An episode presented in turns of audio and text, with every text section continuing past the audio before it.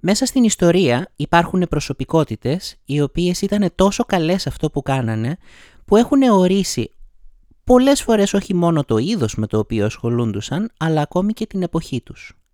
Άραγε όλοι αυτοί οι άνθρωποι, οι τόσο ικανοί που κατάφεραν να κάνουν τόσο πολλά, τα κάναν μόνοι τους ή μήπως πούλησαν την ψυχή τους στο διάβολο? You walk into this room at your own risk.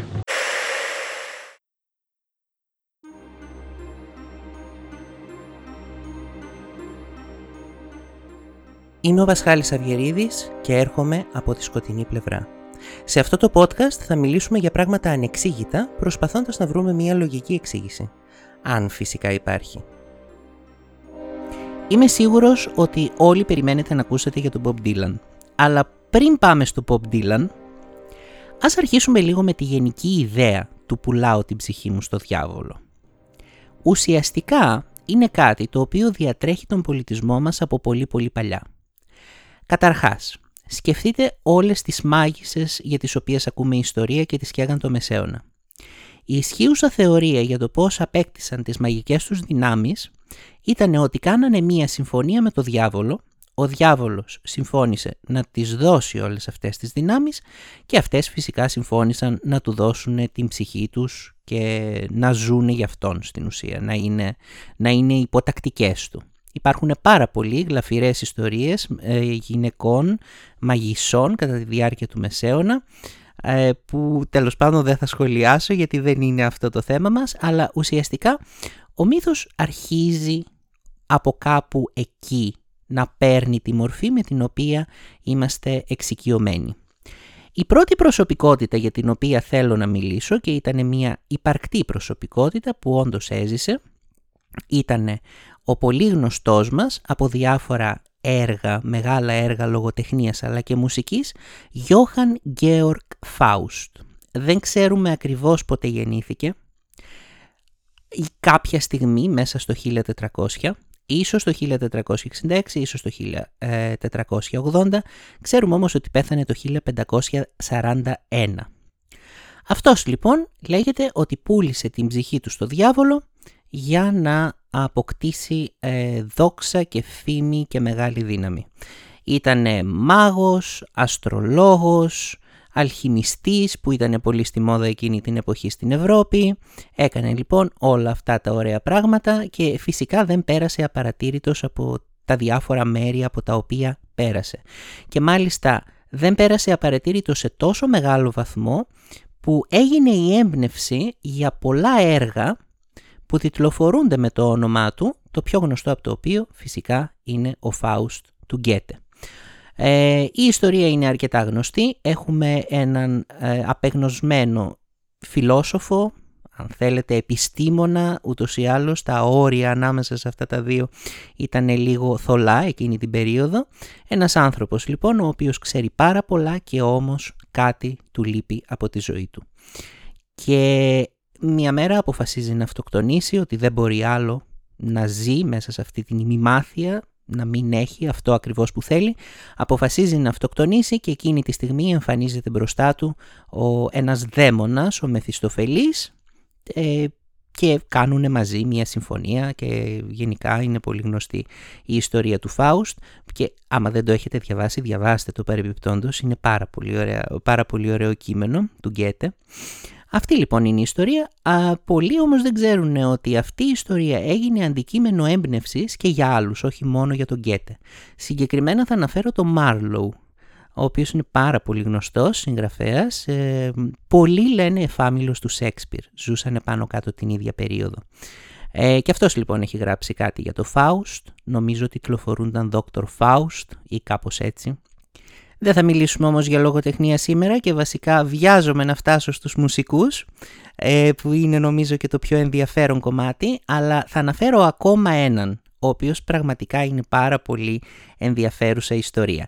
Ήτανε ο Bernard Focke, έτσι τον λέγανε, δεν είμαι καθόλου σίγουρος ότι προφέρω σωστά το όνομά του, ήτανε Ολλανδός πάντως, το 17ο αιώνα που όλοι ξέρουμε ότι η Ολλανδία είχε πραγματικά απίστευτα μεγάλη παρουσία στη θάλασσα.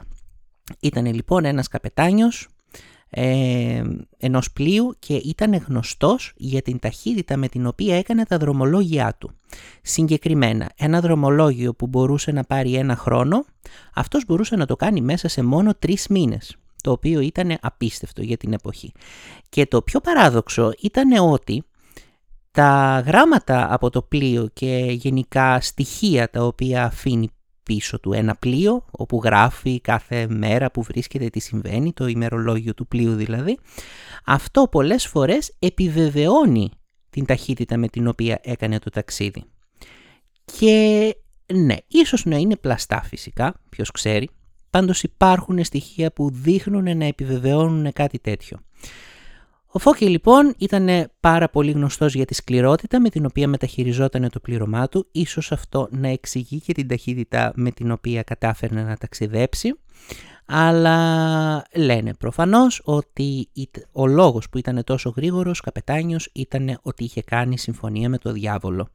Είχε κάνει λοιπόν μια συμφωνία με το διάβολο, σύμφωνα με την οποία θα γινόταν ο πιο γρήγορος θαλασσοπόρος που έχει ζήσει ποτέ, και προφανώς ο διάβολος θα έπαιρνε την ψυχή του όταν αυτός θα πέθαινε. Ο διάβολος όμως, σύμφωνα με τους θρύλους πάντα, έκανε κίνηση ρουά ματ. Δεν πήρε την ψυχή του Φόκε, αλλά τον υποχρέωσε και αυτόν και το πλήρωμά του και το πλοίο του φυσικά να περιπλανιέται για πάντα στις θάλασσες χωρίς να μπορεί να βρει πουθενά ξεκούραση. Και λέγεται ότι αυτή είναι η πηγή του μύθου για τον υπτάμενο Ολλανδό. Αν λοιπόν έχετε ακουστά αυτό το μυθικό καράβι φάντασμα που εμφανίζεται πάντα πριν από μεγάλες καταστροφές και όλα αυτά τα πράγματα, ήταν πάρα πολύ γνωστό κατά τη διάρκεια του 19ου αιώνα, πάρα πολύ γνωστός μύθος και είχαν πει πολλοί ότι το είχαν δει κτλ. Προσωπικά λατρεύω την ιστορία με τον υπτάμενο Ολλανδό και γενικά αυτό που αποπνέει, το στοιχειωμένο πλοίο, το πλοίο φάντασμα κτλ. Αυτή λοιπόν είναι η ρίζα αυτής της ιστορίας.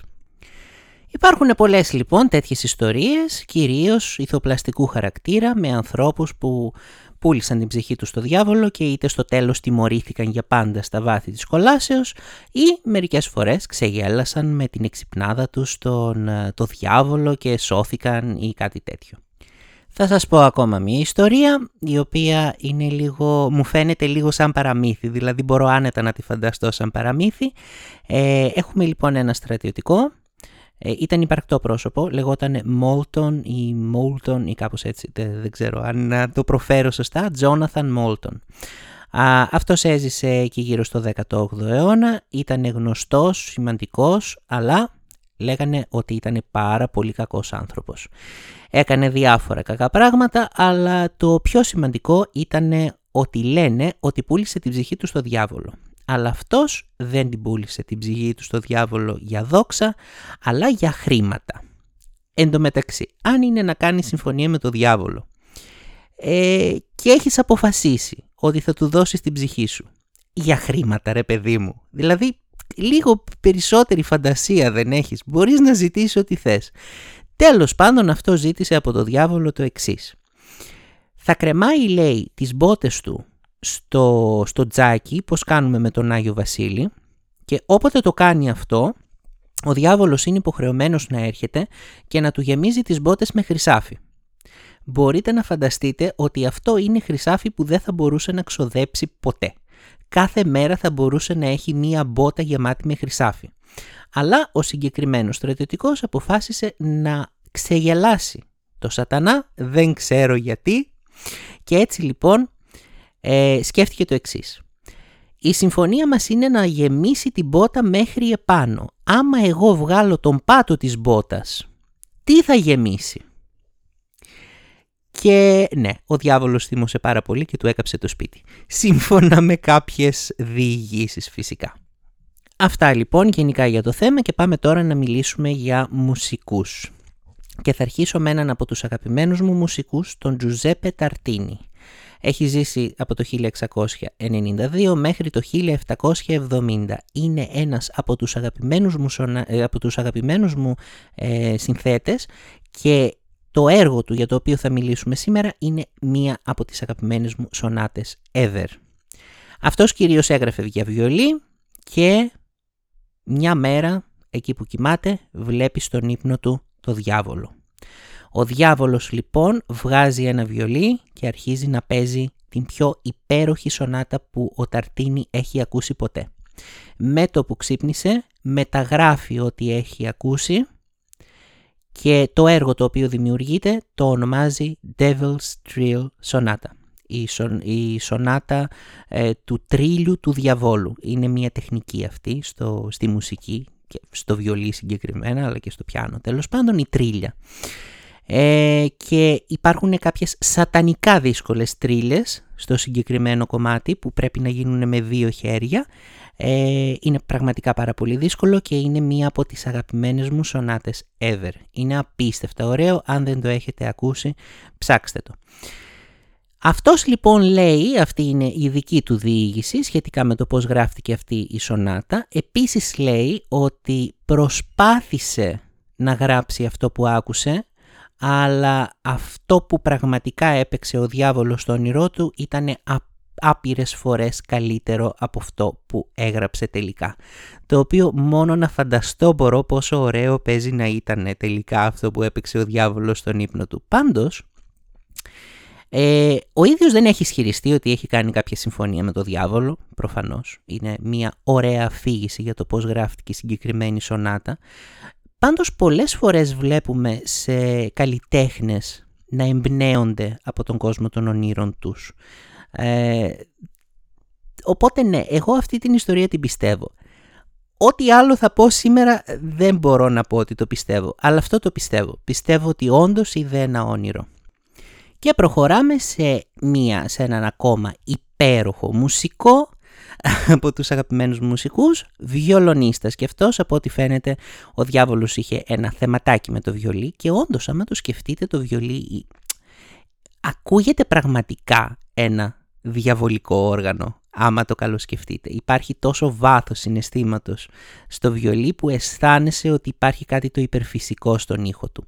Αλλά ναι, αυτές ίσως να είναι οι απόψεις ενός λάτρη του βιολιού και να μην έχουν καμία σχέση με τα συναισθήματα των άλλων ανθρώπων. Συνεχίζουμε λοιπόν.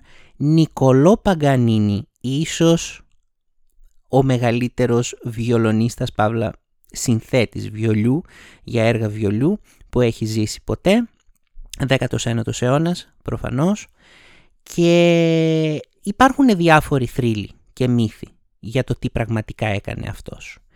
Κάποιοι λένε ότι ο ίδιος πούλησε την ψυχή του στο διάβολο, κάποιοι άλλοι λένε ότι η ψυχή του ήταν πουλημένη στο διάβολο από τότε που ήταν ουσιαστικά μωρό και την πούλησε η μητέρα του.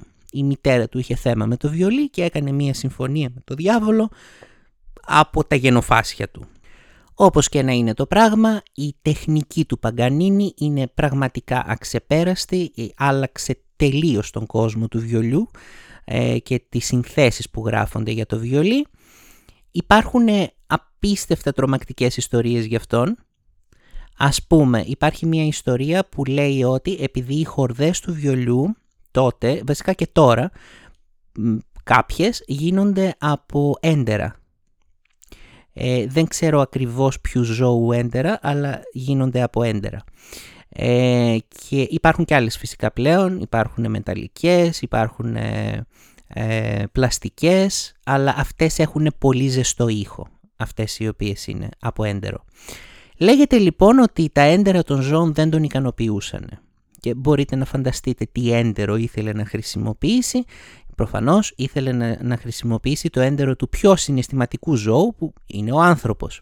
Άρα λοιπόν σκότωσε μία γυναίκα την οποία είχε αποπλανήσει και με τα έντερά της έφτιαξε χορδές και παγίδευσε ουσιαστικά την ψυχή αυτής της γυναίκας στο βιολί του, ούτως ώστε κάθε φορά που παίζει ο ακροατής να ακούει τον θρήνο της ψυχής αυτής της γυναίκας να βγαίνει από το βιολί του. Συγκλονιστική ιστορία, πάρα πολύ ωραία. Δεν ξέρω πώς θα αισθανόμουν άμα λεγότανε μια τέτοια ιστορία για μένα, αν ήμουν ένας διάσημος μουσικός σαν τον Παγκανίνη, αλλά μπορώ να σας πω την άποψη του ίδιου του Παγκανίνη. Ο Παγκανίνη λοιπόν ήξερε όλες αυτές τις ιστορίες και τις επικροτούσε. ήθελε να πιστεύουν οι άλλοι ότι είχε κάνει συμφωνία με τον Σατανά, γιατί προφανώς καμία διασημότητα δεν είναι κακή διασημότητα, όπως λένε οι φίλοι μας οι Αμερικάνοι. Αν λοιπόν με ξέρει ο κόσμος έτσι και έρχεται να δούνε αυτό το θαύμα που μόνο ο διάβολος μπορεί να πετύχει, γιατί να μην το πιστεύουν. Προφανώς δεν μιλούσε ο Παγκανίνη για τις άπειρες ώρες που έριξε για να τελειοποιήσει την τεχνική του. Το παίζε και λίγο, ήταν και η φιγούρα έτσι, ήταν πολύ ψηλός, με μακριά δάχτυλα, χλωμός, ήταν λίγο σαν βαμπύρ, φανταστείτε τον, με κάτι φλογερά μάτια τα οποία σε εχμαλώτιζαν, σύμφωνα με διηγήσεις της εποχής και περιγραφές της εποχής. Μέσα σε αυτό το πλαίσιο λοιπόν μπορούσε εύκολα να το παίξει και να αποκτήσει λίγο περισσότερη φήμη. Και όντως υπήρχαν άτομα τα οποία όταν τον άκουγαν να παίζουν σταυροκοπιούνταν, και κάποιος μάλιστα σε μία συναυλία του, σε ένα κοντσέρτο του, είχε πει ότι είχε δει το διάβολο πίσω του να κατευθύνει τα χέρια του για το πώς ακριβώς έπρεπε να παίξει. Πάρα πολύ ενδιαφέρουσα εικόνα παρεπιπτόντος. Και τώρα ας φύγουμε από τον κόσμο της κλασικής μουσικής και του βιολιού και ας περάσουμε σε κάτι εξίσου συναισθηματικό, που είναι η blues. Προσωπικά μπορώ να σας πω ότι λατρεύω την blues. Η blues είναι το αγαπημένο μου είδος σύγχρονης μουσικής και ένας από τους θρύλους αυτού του είδους είναι ο Ρόμπερτ Τζόνσον, προφανώς. Ο Ρόμπερτ Τζόνσον λοιπόν ζούσε στις αρχές του αιώνα, 1911-1938 τότε έζησε, και είχε το ίδιο όνομα με έναν παλαιότερο μουσικό blues, τον οποίον τον λέγανε Tommy Johnson. Όλοι ξέρουν τον Robert Johnson, κανείς όμως δεν θυμάται πλέον τον Tommy Johnson. Ο Tommy Johnson όμως λέγεται ότι ήταν αυτός του οποίου το παράδειγμα ακολούθησε ο Robert Johnson. Παρεπιπτόντως δεν είχαν καμία σχέση συγγένειας μεταξύ τους. Ο Τόμι Τζόνσον λοιπόν πηγαίνει μία βόλτα, μία μέρα σε ένα σταυροδρόμι. Εκεί πέρα κάθεται ακριβώς στο σταυροδρόμι, βγάζει την κιθάρα του και αρχίζει να παίζει. Έπαιζε για πάρα πολλή ώρα μέχρι που ξαφνικά εμφανίζεται ένας ψηλός, μαύρος άντρας, του παίρνει την κιθάρα από τα χέρια και την κουρδίζει. Από εκείνη τη στιγμή ο Τόμι Τζόνσον ήταν ένας διαφορετικός άνθρωπος. Μπορούσε να παίξει καλύτερα από όλους.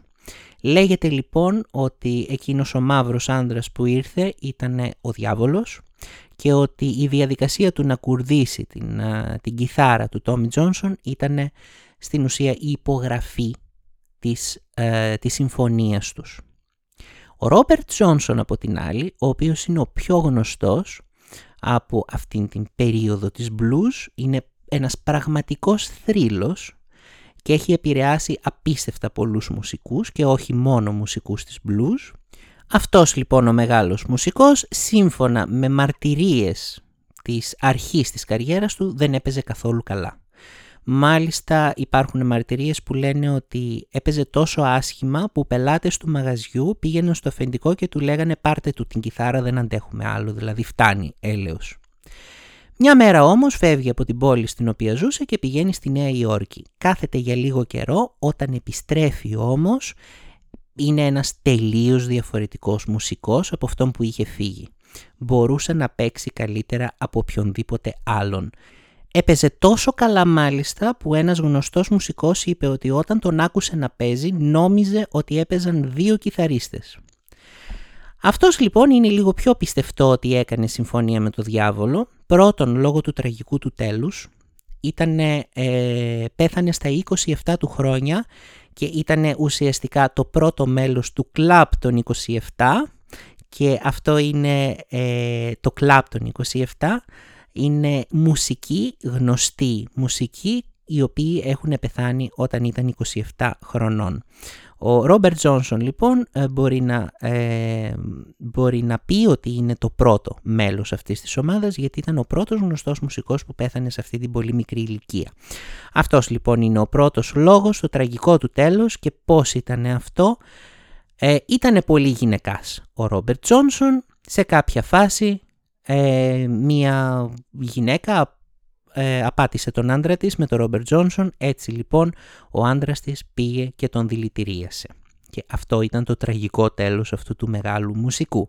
Ο δεύτερος λόγος που πολλοί λένε διάφορα για αυτόν ήταν τρία τραγούδια που είχε βγάλει.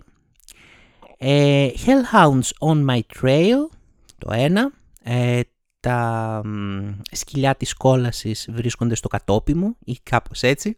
Crossroads Blues, το blues της διασταύρωσης, όπου λέγεται ότι έκανε τη συμφωνία με το διάβολο, και φυσικά το τελευταίο Me and the Devil Blues. Εγώ, το blues, το δικό μου και του διαβόλου, κάπως έτσι. Σε αυτό μάλιστα υπάρχει ένα πάρα πολύ ωραίο σημείο, είναι υπέροχο τραγούδι προφανώς, ακούστε το. Early in the morning when you knocked upon my door and I said hello Satan, I believe it's time to go. Νωρίς το πρωί όταν μου χτύπησες την πόρτα, εγώ είπα γεια σου σατανά, πιστεύω ότι είναι ώρα να φύγουμε. Όλοι ξέρουμε πού θα πηγαίνανε όταν θα φεύγανε. Και πάμε τώρα στο πιο σύγχρονο μουσικό αυτής της λίστας. Υπάρχουν και άλλοι, ίσως να μιλήσουμε για αυτούς κάποια άλλη στιγμή. Αλλά ο πιο σύγχρονος και ο πιο γνωστός αυτή τη στιγμή μουσικός αυτής της λίστας νομίζω ότι είναι ο Bob Dylan. Ο Bob Dylan λοιπόν, ένας πάρα πολύ γνωστός και πετυχημένος συνθέτης και στιχουργός. Μάλιστα λόγω της στιχουργικής του έχει πάρει και τον Νόμπελ λογοτεχνίας. Και πολλοί έχουν κριτικάρει την επιτροπή που δίνει τα Νόμπελ λογοτεχνίας για αυτή τους την απόφαση, αλλά τέλος πάντων δεν θα το σχολιάσουμε αυτή τη στιγμή. Ο Bob Dylan λοιπόν, σε μια συνέντευξη που έδωσε το 2004 στο 60 Minutes, μπορείτε να το βρείτε στο YouTube παρεμπιπτόντως αν το ψάξετε, ουσιαστικά αυτά που είπε ερμηνεύτηκαν σαν ότι παραδέχτηκε ότι έχει πουλήσει την ψυχή του στο διάβολο. Δεν θα σας μεταφέρω ακριβώς τι είπε, το κεντρικό νόημα πάντως είναι ότι έχει κάνει μία συμφωνία και αυτός κρατάει το δικό του μέρος της συμφωνίας. Αν θέλετε τη γνώμη μου, εγώ όταν άκουσα τη συγκεκριμένη συνέντευξη σκέφτηκα ότι αυτή η οντότητα με την οποία έχει κάνει τη συμφωνία είναι στην ουσία ο κόσμος της τέχνης, η εσωτερική του ανάγκη να βγάλει τα τραγούδια του προς τα έξω. Αλλά θα μου επιτρέψετε να πω ότι αυτό έγινε εσκεμμένα. Ουσιαστικά νομίζω ότι ο Bob Dylan παίζει λίγο σαν τον Παγκανίνη, για να σας πω την αλήθεια. Λέγοντας αυτό, ουσιαστικά θέλει να βάλει τον εαυτό τους στην ομάδα των μουσικών, των θρυλικών μουσικών που ήταν τόσο καλή που κανείς δεν μπορούσε να εξηγήσει το πόσο πραγματικά υπέροχη ήταν, παρά μόνο αν ήταν προϊόν, όλο αυτό ήταν προϊόν μιας συμφωνίας με το διάβολο. Και πάνω εκεί ακριβώς θέλω να καταλήξω. Ουσιαστικά, εγώ καταλαβαίνω για ποιο λόγο οι συμφωνίες με το διάβολο είναι μέρος της ιστορίας από τόσο παλιά όπως είδαμε σήμερα. Είναι περίεργο για έναν απλό άνθρωπο να καταλάβει πως κάποιος άνθρωπος κατάφερε να φτάσει σε τέτοια ύψη, είτε αυτά τα ύψη αφορούν την ναυσιπλοεία, είτε τη μουσική, είτε οτιδήποτε άλλο. Πιστεύω ότι είναι μια εσωτερική ανάγκη του ανθρώπου να εκλογικεύσει τα πράγματα με ένα πραγματικά περίεργο τρόπο που δεν έχει καμία σχέση με τη λογική. Νομίζω ότι βαθιά μέσα του ο άνθρωπος πάντα σκέφτεται για ποιο λόγο να μην έχω γίνει κι εγώ τόσο πετυχημένο στη ζωή μου. Αντί να σκεφτεί τις απέραντες ώρες δουλειάς που έχουν ρίξει οι άνθρωποι που κατάφεραν να γίνουν τόσο καλοί σε αυτό που κάνουν, και αντί να σκεφτεί και την τύχη που παίζει φυσικά πολύ μεγάλο ρόλο σε τέτοια πράγματα, αλλά και άλλα πράγματα όπως το προσωπικό ταλέντο ή η προσωπική προδιάθεση μας απέναντι σε τέχνες ή οτιδήποτε άλλο, καταλήγει να εκλογικεύει την κατάσταση ούτως ώστε να είναι ευνοϊκή προς αυτόν με έναν τελείως άλογο τρόπο, λέγοντας δηλαδή ότι αυτοί οι άνθρωποι δεν θα μπορούσαν σε καμία περίπτωση να γίνουν τόσο καλοί αν δεν κάνανε κάτι άσχημο. Έτσι λοιπόν βγάζουμε την ουρά μας απ' έξω. Θα θέλαμε να γίνουμε τόσο μεγάλοι βιολονίστες όπως ο Παγκανίνη, αλλά δεν θα το κάναμε ποτέ, γιατί πραγματικά μέσα μας είμαστε καλοί άνθρωποι και ποτέ δεν θα κάναμε συμφωνία με τον σατανά. Έτσι λοιπόν παίρνουμε μια αδυναμία μας, ένα ελάττωμά μας εντός πολλών εισαγωγικών, και το κάνουμε πλεονέκτημα. Και αυτό νομίζω είναι ένα από τα βασικά χαρακτηριστικά του ανθρώπινου είδους. Να παίρνει τα μειονεκτήματά του και να βρίσκει έναν τρόπο να τα κάνει πλεονέκτημα. Αυτά λοιπόν είχα να πω σχετικά με αυτό το θέμα. Ελπίζω να σας άρεσε αυτό το επεισόδιο. Κάντε μας follow αν προφανώς το επιθυμείτε και εμείς θα τα πούμε σε κάποιο επόμενο επεισόδιο. Γεια σας!